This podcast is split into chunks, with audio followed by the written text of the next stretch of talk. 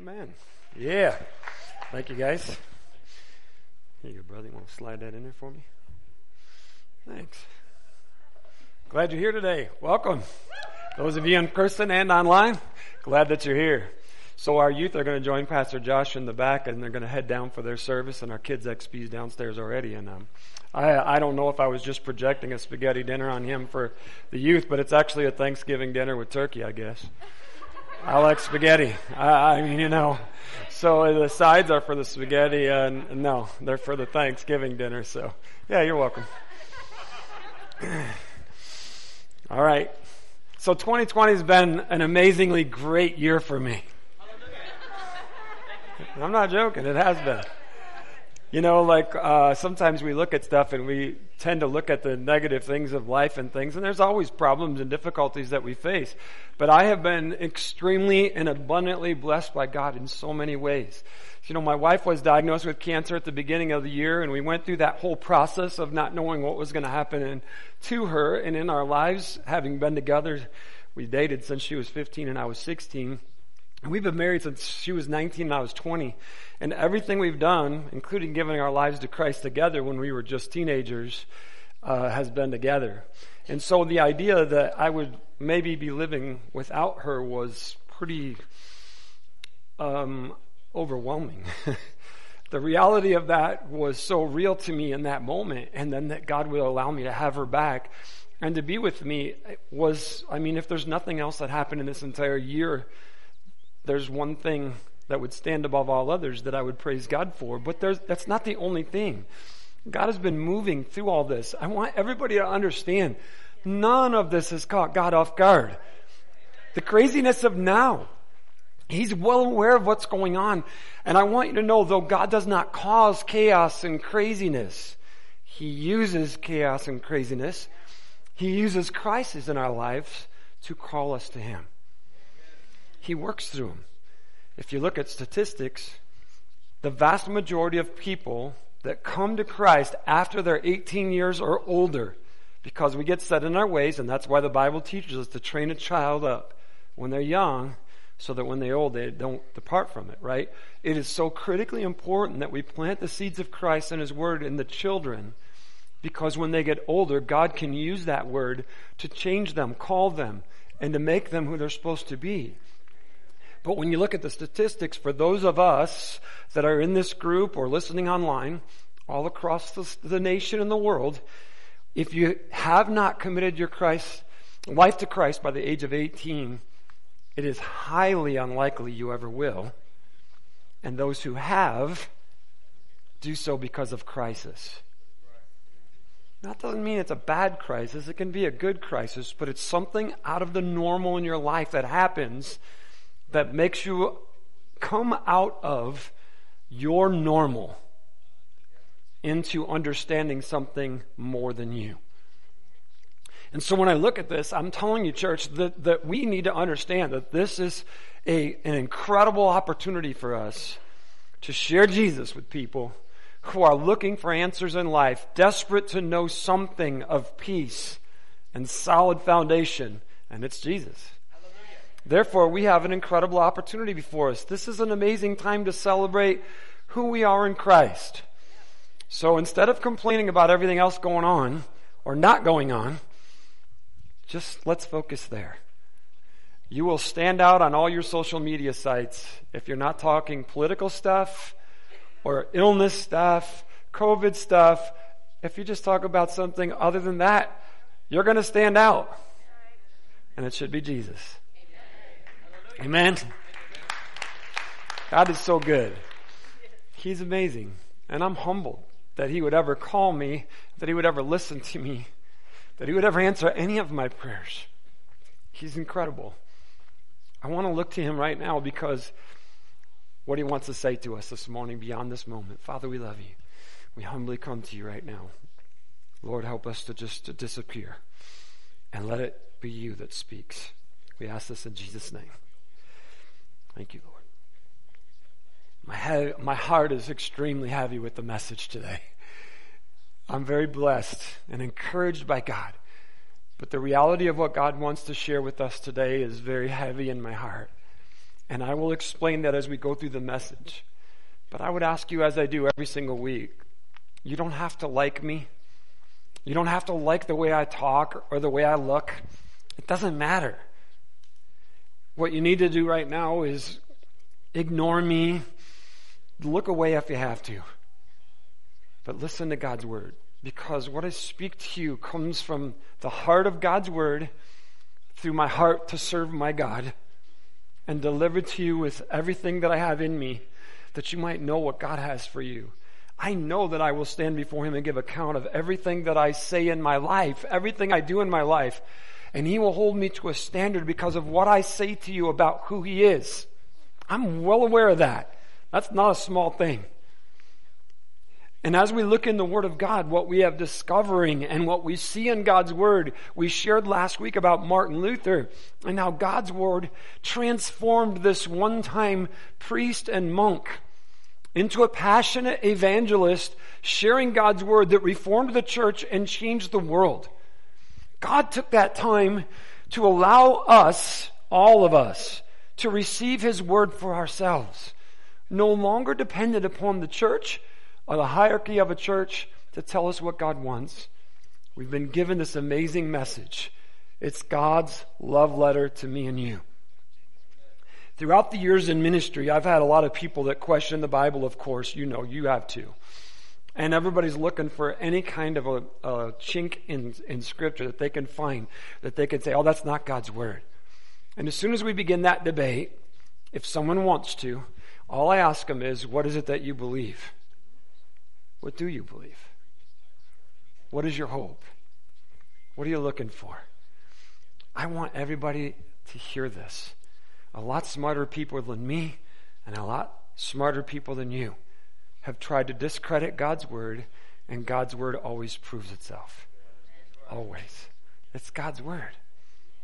The 66 books of the Bible by the way, just as a side note, this is not Catholic bashing. This is lifting up God's truth, and you can look in history. So, just so if anybody has a Catholic background or friends or family, don't be offended at this. Just look in the history of the church and in the historical records of the world and understand this.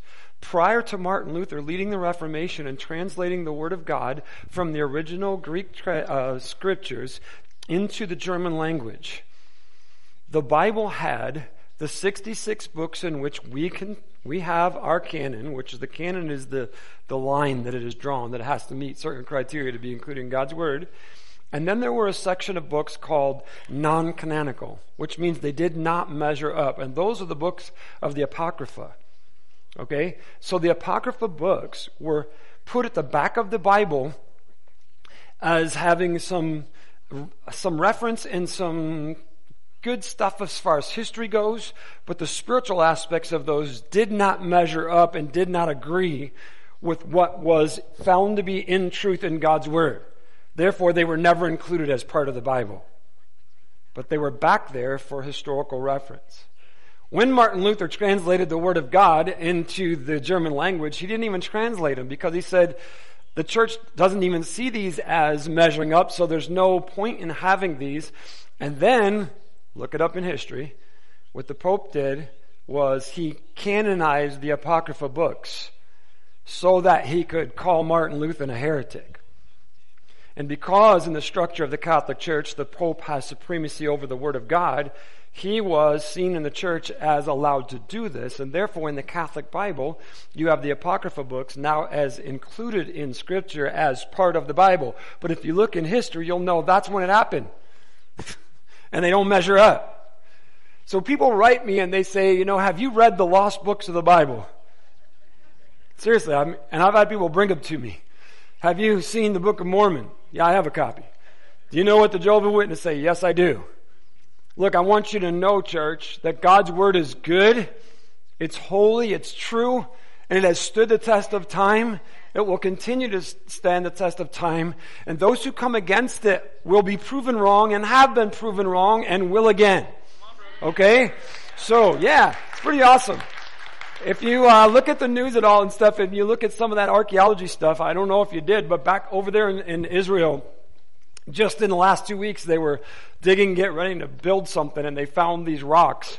And on these rocks, there's some images there and prayer and things. And what they did is they have discovered that these rocks, and they're affirming this, but it looks like it's a, a group of people that King David conquered in Scripture, but their existence we didn't know anything about their existence, had no evidence of their existence. It's one of those kinds of things that people say, yeah, I don't believe the Bible is true because it talks about people that never existed and we have no evidence. Well, they found it. Just another little testament. Look, it's true. God's word is so good and he proves it to us over and over again. When the Dead Sea Scrolls were found, the book of Isaiah, you understand it was the entire book of Isaiah that predated Christ and all those who come against the Bible were saying that the book of Isaiah was written after Christ because it had such detail about his life, how he would give his life, suffer and die for us. There's no way it happened before his birth, so they were all saying it was after. We never had a copy of anything predating Christ until 1949 when that shepherd boy threw a rock into a cave, heard a pottery smash, went inside and discovered all those scrolls that were there. There intact was Isaiah and it was translated and is still being worked on today, but the entire thing translated and our book of Isaiah aligns perfectly. That's God. Now why are we talking about all that? You all can know that. You can look it up. But it's important that you and I understand that we can trust God's Word, for it contains the power of salvation. The Word of God doesn't save you. It is the message of truth that has the power to save you when you put faith in what God says He will do for us. It happens and it works. So as we look back in the same scripture we read, I think the last two weeks, but we're going to read it again today. When Jesus is talking about the farmer and the sower and how he plants the seeds, let's read it because this is the interpretation of that scripture. Now listen to the explanation of the parable about the farmer planting seeds. The seed that fell on the footpath represents those who hear the message about the kingdom and don't understand it. Then the evil one comes and snatches away the seed that was planted in their hearts. The seed on the rocky soil represents those who hear the message, immediately receive it with joy. But since they don't have any deep roots, they don't last long. They fall away. Okay, my screen didn't work. So if you want to flip that screen for me, that'd be great. As soon as they have problems or are persecuted for believing God's word, the seed that fell among the thorns represents those who hear God's word. But all too quickly, the message is crowded out by the worries of this life, the lure of wealth, so no fruit is produced.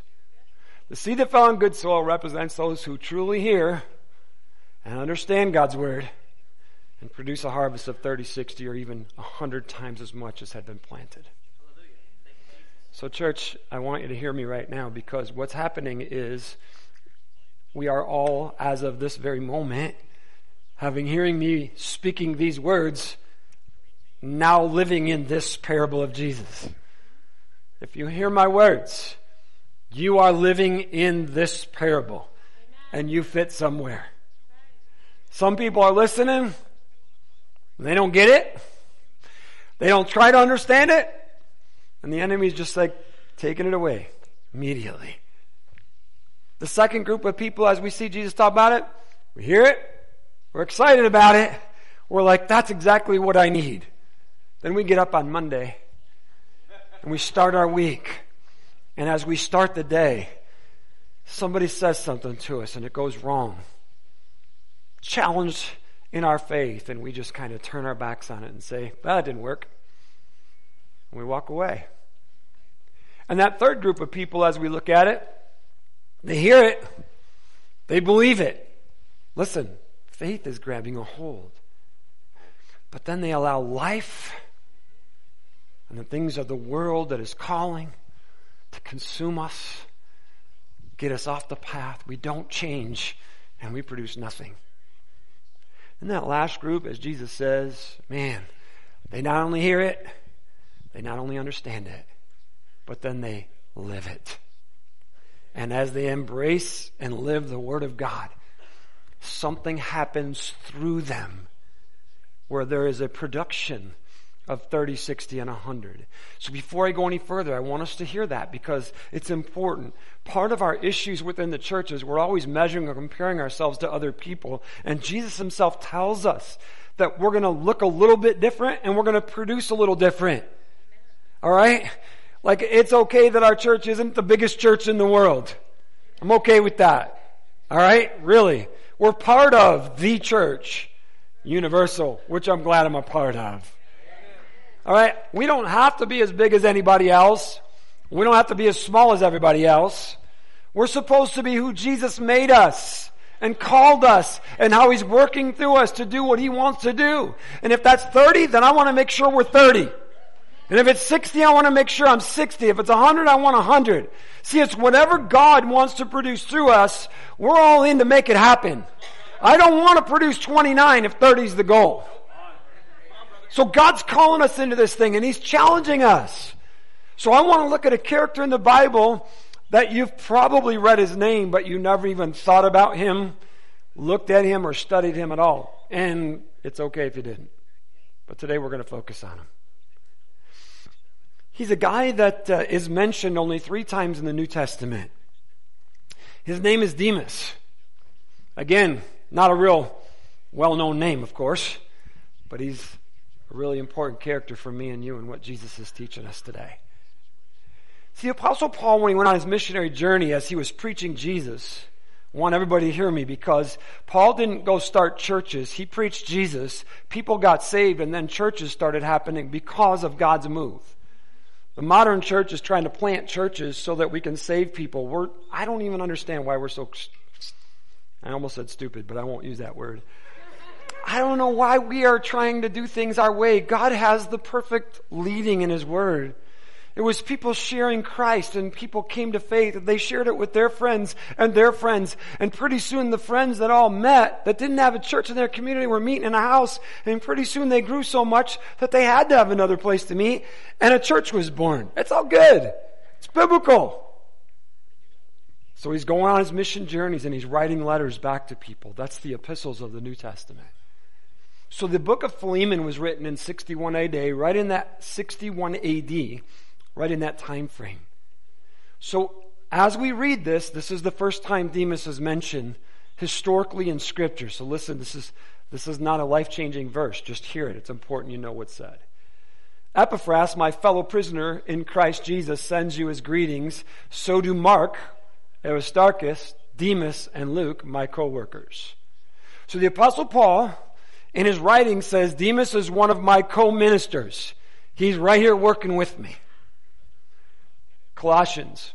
The book of Colossians was written to the church that was in, in that vicinity, in that area, and it was written in 62 AD. And this is the words we find here. Luke, the beloved doctor, sends his greetings, and so does Demas. So we find that Demas is one year later still working in ministry with Paul right alongside of him. The last time you're going to hear his name is six years later. The apostle Paul writes to the young pastor Timothy, and it's found in the second letter written to that young pastor and how he leads the church. And it was down, written in 67 AD, and all these numbers are within one or two years and pretty, pretty accurate because of the, the governmental structure that's mentioned and things that were happening in history. 2 Timothy chapter 4, listen to this. Timothy, please come as soon as you can. Demas, has deserted me because he loves the things of this life and has gone to Thessalonica. I'm out of here. Think about it. So he's been, we know he's been in ministry at least six years. He's been part of what God's been doing. He's been preaching Jesus. God's moving. And he's been part of God's work. So, what we have right here in Scripture is through the life of Demas, a truth of the parable of Jesus before our very eyes. Because you see, as we look at that scripture and we see what he says to us right there, Demas loved the things of this world. And he left. It's exactly what Jesus warned us about. It's exactly what he said. He's telling us, look out. This is what happens. He's never again mentioned in Scripture.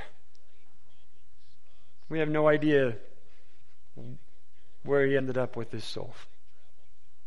Now, there's a lot of people that believe that once you're saved, you're always saved. I'm not one that believes that. Hope you're right and I'm wrong. Seriously, I really, really do. Because there's a lot of people banking on this amazing grace of God that is so amazing.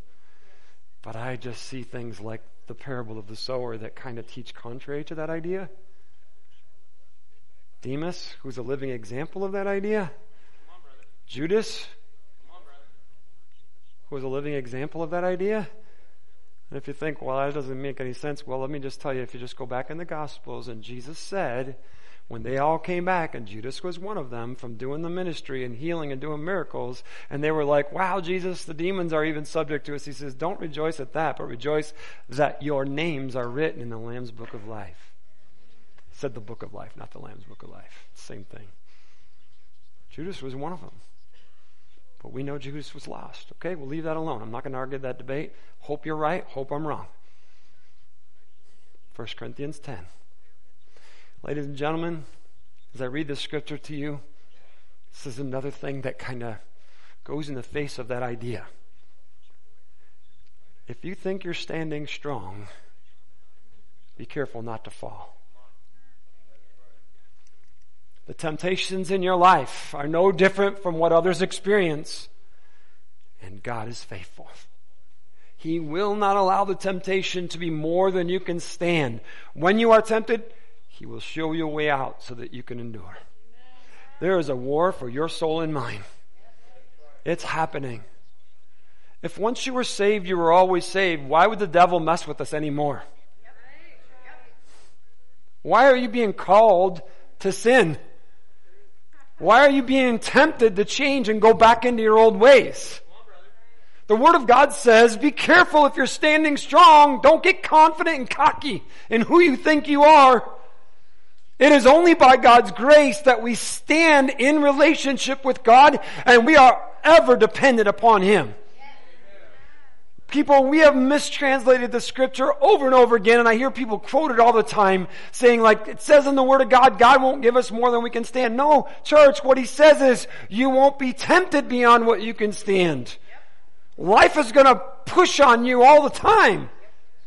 He is not talking about life situations here. He's talking specifically about temptation. No one, man, I know this is going to go against some people's grain here. No one has to give in to sin. Sorry. That's God's word. He says when you are tempted, God will always make a way of escape. You don't have to fall. And listen, if Jesus doesn't have that kind of power, we are in trouble. We're in trouble. Because if he can't handle me here, what are we going to do in eternity? I mean, I'm just looking at the Word of God and it keeps talking to me, and I'm like, Lord, I, I see that you are calling us into this amazing life with you where the Word of God gets planted. The enemy tries to take it away. We've got to listen, understand. This is over and over again. I've said this over the years with y'all. And, I, and God has done it with me. We've got to get rid of the filters we've been taught God about. Theologically, all the things that we've been taught about God, we need to remove those filters and allow God Himself to teach us through the Word of God what He says to us. Because when we have those filters, our own ideas, our own theologies and dogmas, we listen to God through that filter and we only allow Him to be the God that we allow Him to be. We have that ability. You can shut Him off right now. He's given you His sovereignty. Therefore, you have the free will to say no to the creator of the universe. Is that crazy or what?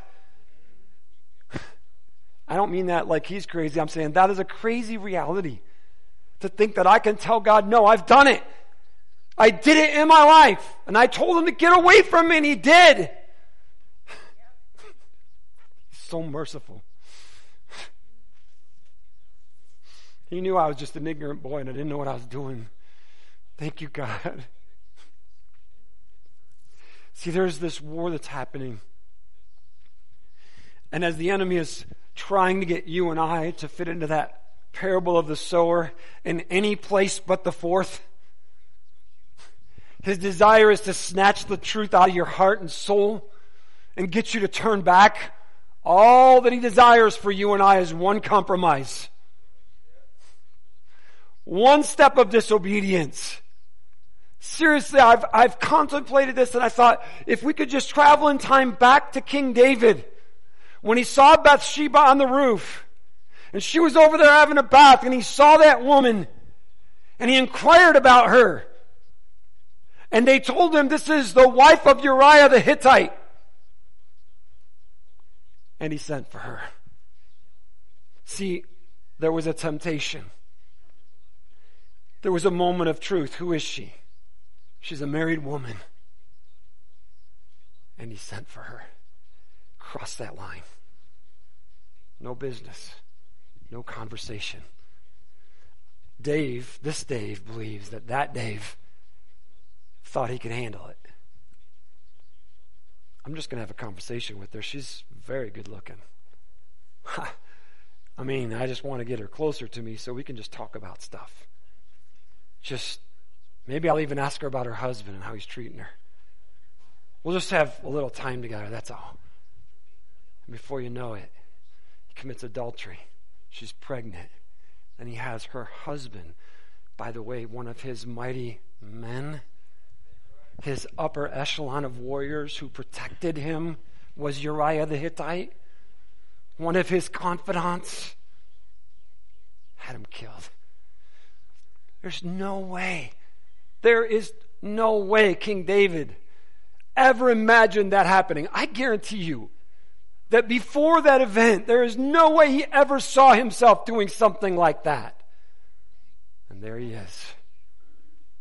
There he is throughout my ministry life, there have been many popular pastors who have fallen.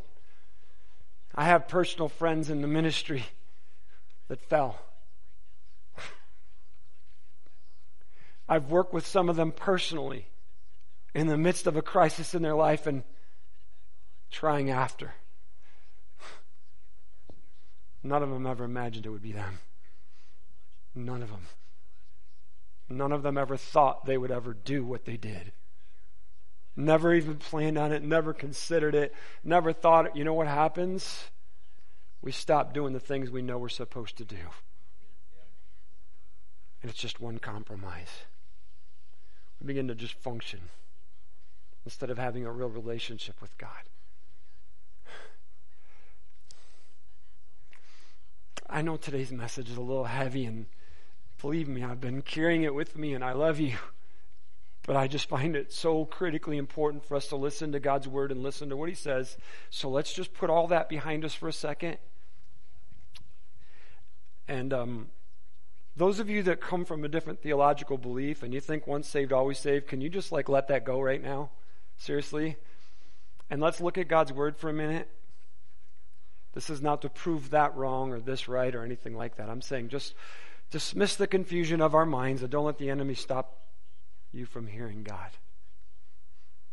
See, as God's Word continues to be learned and studied and understood, the Word of God tells us that something is produced in us, right? I mean, Jesus said that. Something happens and something is produced. We know that when Martin Luther began to see in the Word of God, Romans chapter 1, that faith is what saves you by faith alone. It's nothing that you do, it's what God does in you. That all we do is engage our faith in what He says and we are saved. Martin Luther discovered this in his studies of the book of Romans, began to teach it, and then he experienced it himself. One year after he nailed that thesis to the door in 1517, he experienced for himself salvation by faith in his heart. And he wrote about it. Now listen, all of his life, he'd been taught something. He'd gone to school for it. He was at a doctoral level of what he had been taught to believe. And he had been teaching what he had been taught to believe. And Catholicism taught that your works changes your heart. And when Martin Luther read in Romans chapter 1 and all the things that we shared last week, that it was faith that changes the heart and works had nothing to do with it, but that the works come because of the change in heart. It was a flip of the exact things that he was taught. Remember, I was telling you that we're teaching like church planting to evangelize people? It's like we keep doing this reversal thing. It's stupid. I did say it that time, sorry. so when, when Luther discovered actually what the Bible said instead of what seminaries taught, instead of what the hierarchy in the church taught, remember the Pharisees? When Jesus was telling them what God's word actually said versus what they were telling people it said? The biggest conflict he had was with the Pharisees, the teachers of God's Word. Because they were teaching the Word of God in their context instead of God's truth. And the people were subject to their context because they did not have the Word of God for themselves.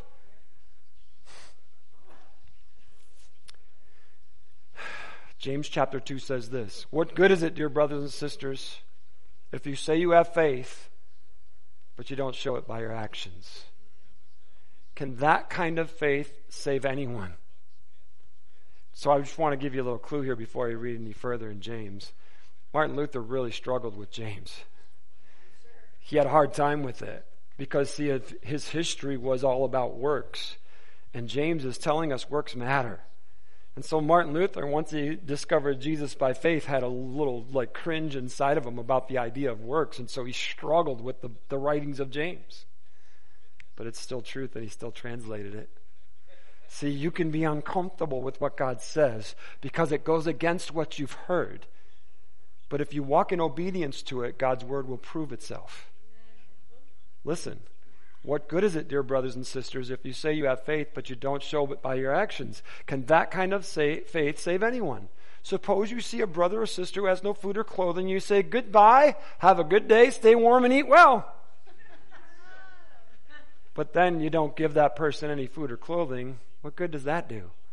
So you see, faith by itself isn't enough.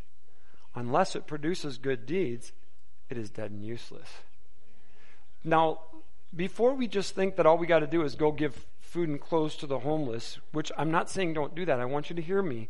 And what James is actually saying, he's using this as an illustration of being practical and applicable with the Word of God because above that he says, if you say you have faith but you don't show it by your actions, plural, he's saying in real life, if your life isn't different, you can say you have faith, but there's truth in how you live and what you do.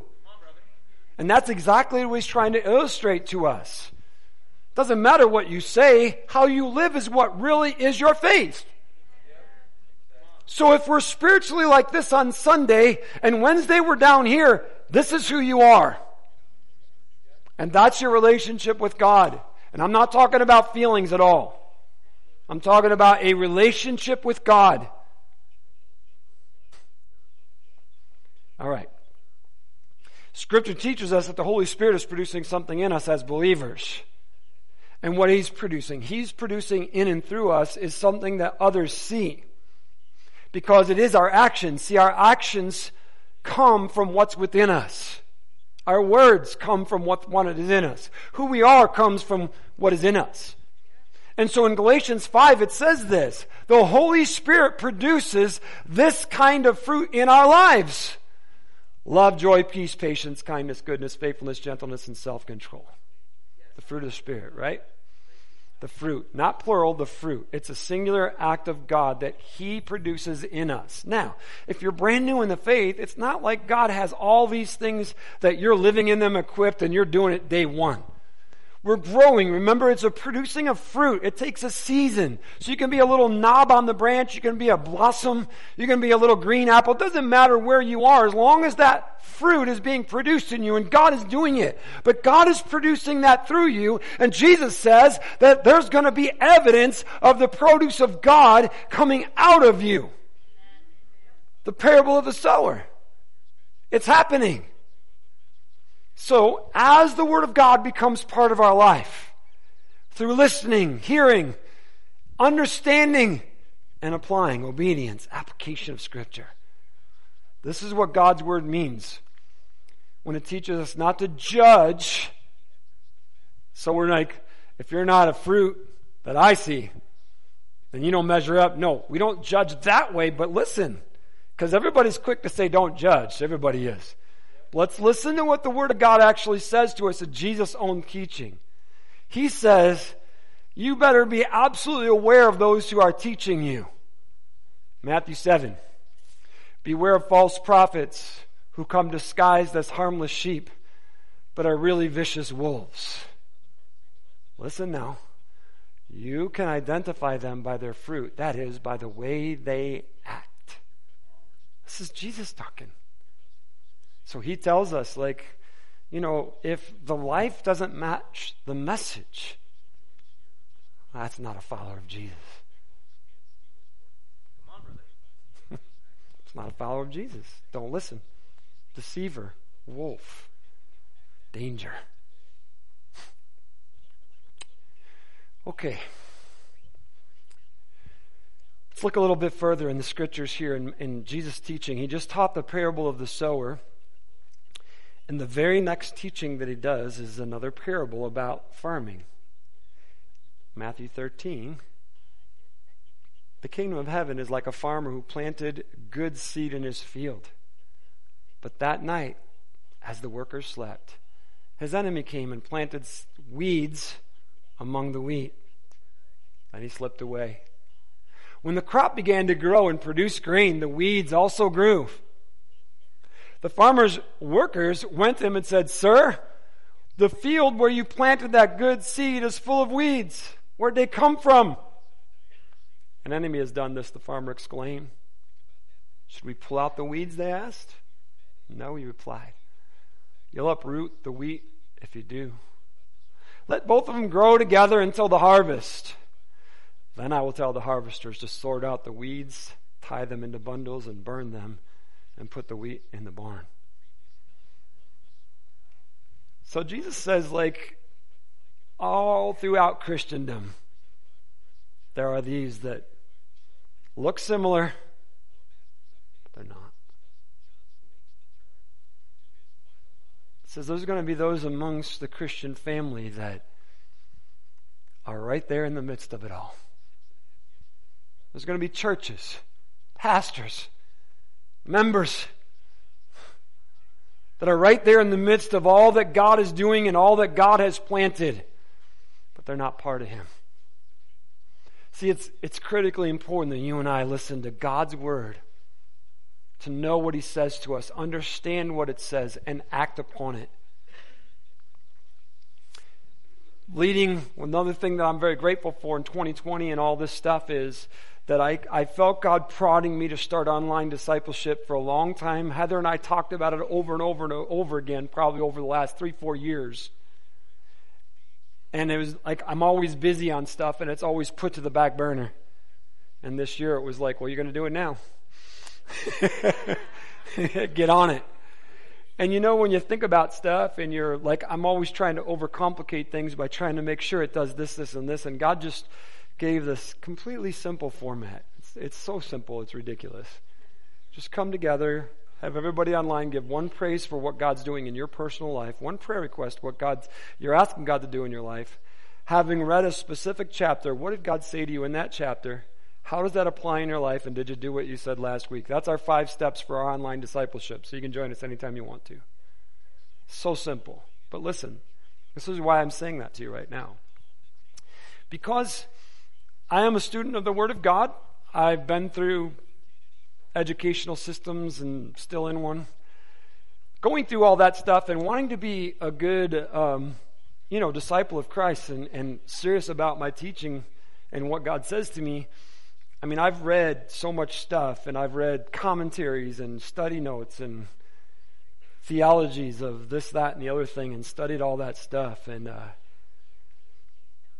it's been. Um, in 2002, I was uh, in a prayer time with God and struggling with some of the things that I'd been taught and surrendering those things to God and, and saying, Lord, I want to change. That's I see this is what your word says and not that. Help me.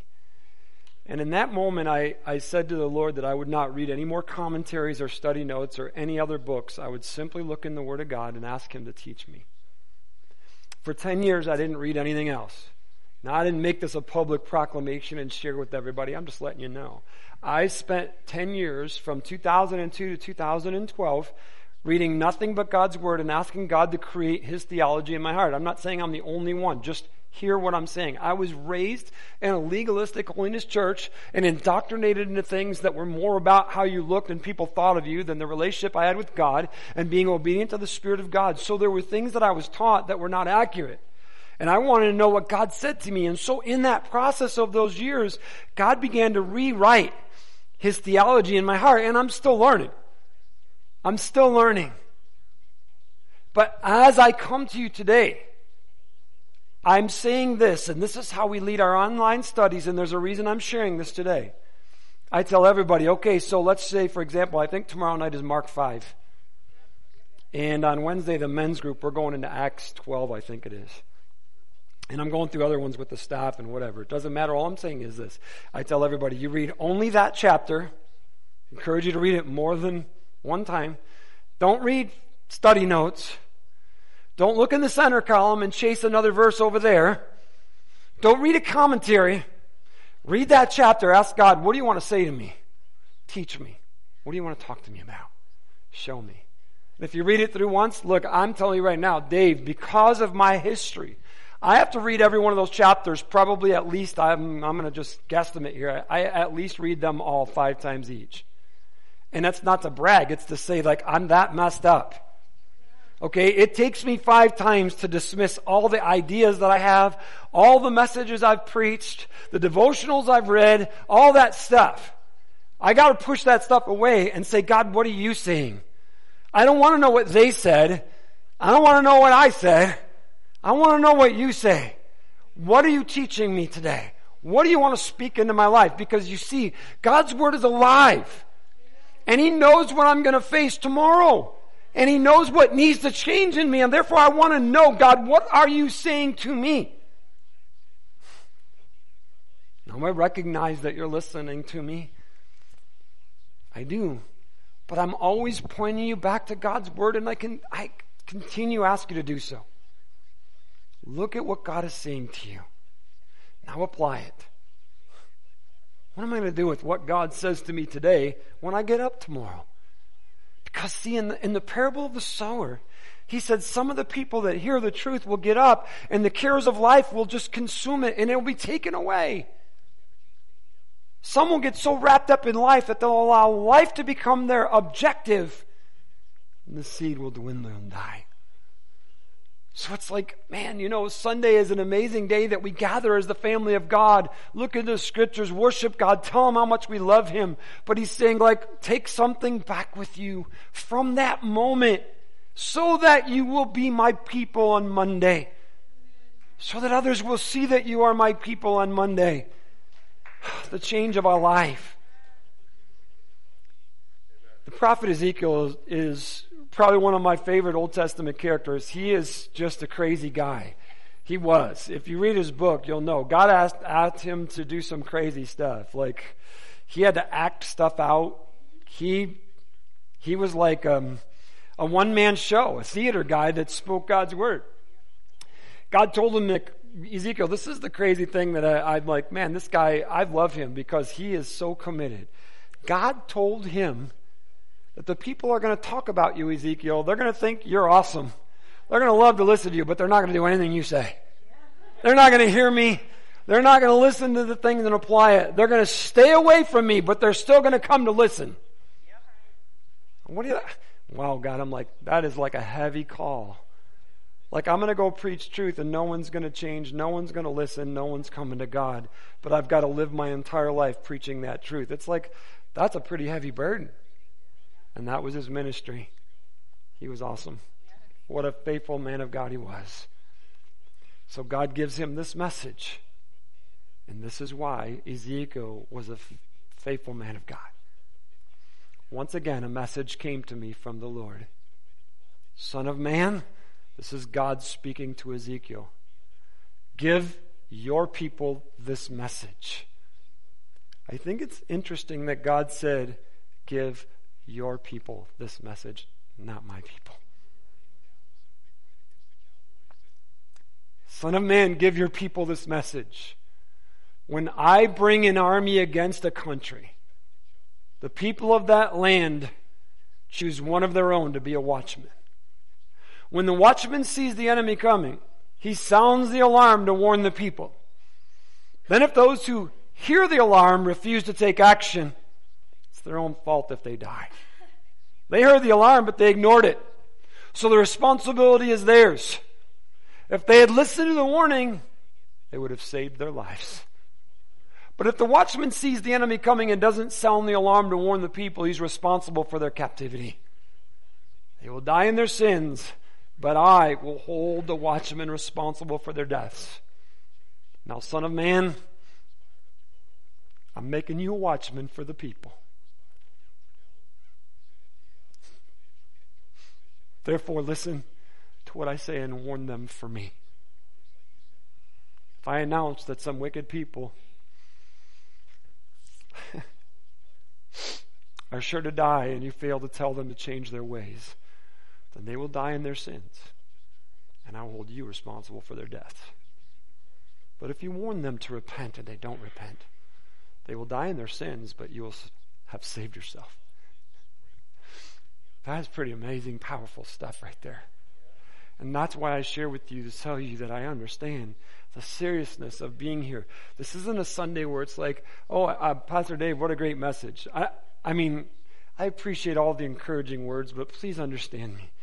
Like, the responsibility that God's saying right now is like, people listen. People listen. The enemy's coming. Church, the enemy is coming. He is evil and wicked, and he's a deceiver. And he is pursuing you, bringing chaos, confusion, trying to get you to begin the treadmill of questions. He's desiring to take you away and destroy you. The reason this message has been such a heavy burden for me over the past few days, as I felt God leading me in this direction, is I want you to know that I feel the responsibility of sharing with you the message of hope, which is Jesus. But at the same time, I realize that there are people that are even listening to the words I'm saying right now that aren't going to make it. when that truth was just being lived in my heart this week, I'm like, God,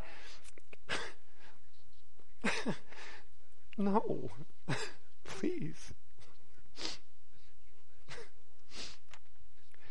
I saw your faces. This isn't a game, man. This isn't just a, a Sunday thing that we do. You understand you're going to answer to God for your life, and your actions matter, your words matter, who you are matters. You've got to live up to God's standard. Not the churches, not your parents, not societies. You have to live to God's standard, church. Salvation is not I hope so, not I think so. It's you either know you are or you're not. See, God's promises in His Word say that He gives us the witness of the Holy Spirit that we're saved. The church can't do that. I can't do that. Nobody can do it. Only God can say, You're mine. And when God says you're mine, you know you're His. You don't question it. The first step I tell everybody that says yes to Jesus is this. When you leave, the enemy's going to tell you nothing happened, but you know right now something happened. He is trying to plant the seed of doubt, to take you to not believe that God is the God of transformation, of power, and of life change, and He's your Savior. So the enemy is going to try and plant seeds of doubt. If you weren't saved, He would never tell you you weren't. Right? I mean, think about it. Have you been saved? Do you know you're a child of God? If you don't know today, please don't leave without knowing Jesus as your Savior. We invite anyone that wants to to come to the altar for that. We'll help you any way we can. But again, you know your heart. God knows your heart. He wants to redeem you. Have you been baptized in your faith? Doesn't matter if you were sprinkled as a baby or dunked or anything like that, or if you did a church thing where you were baptized because your friends told you needed to, your parents did. If you have not been baptized in your faith, you need to be. We're going to do that in two weeks. Sign up through our website. Let's do it. What is God revealing to you through His Word? What is He revealing to you? Are you doing what He says? Be obedient to that. Are you living in obedience? It's a surrender. Yes, God. Yes, Lord. It's all you. Would you stand with me? We're done. A little over. Sorry, but it's important. We got to get there, man. In light of eternity, this little extra six minutes that you're here is not a big deal.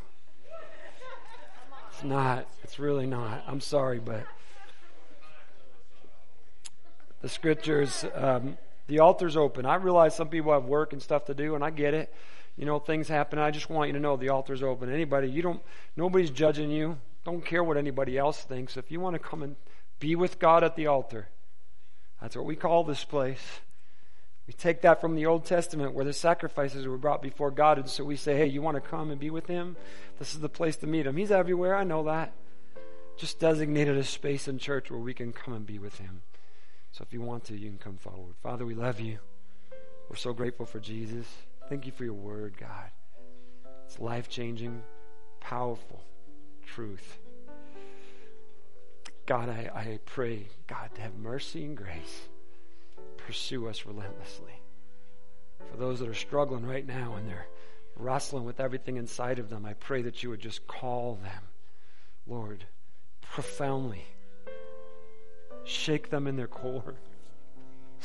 Shake them over the pits of hell. God, strike fear. Make people miserable that are not following your ways. Bring chaos and confusion, even more so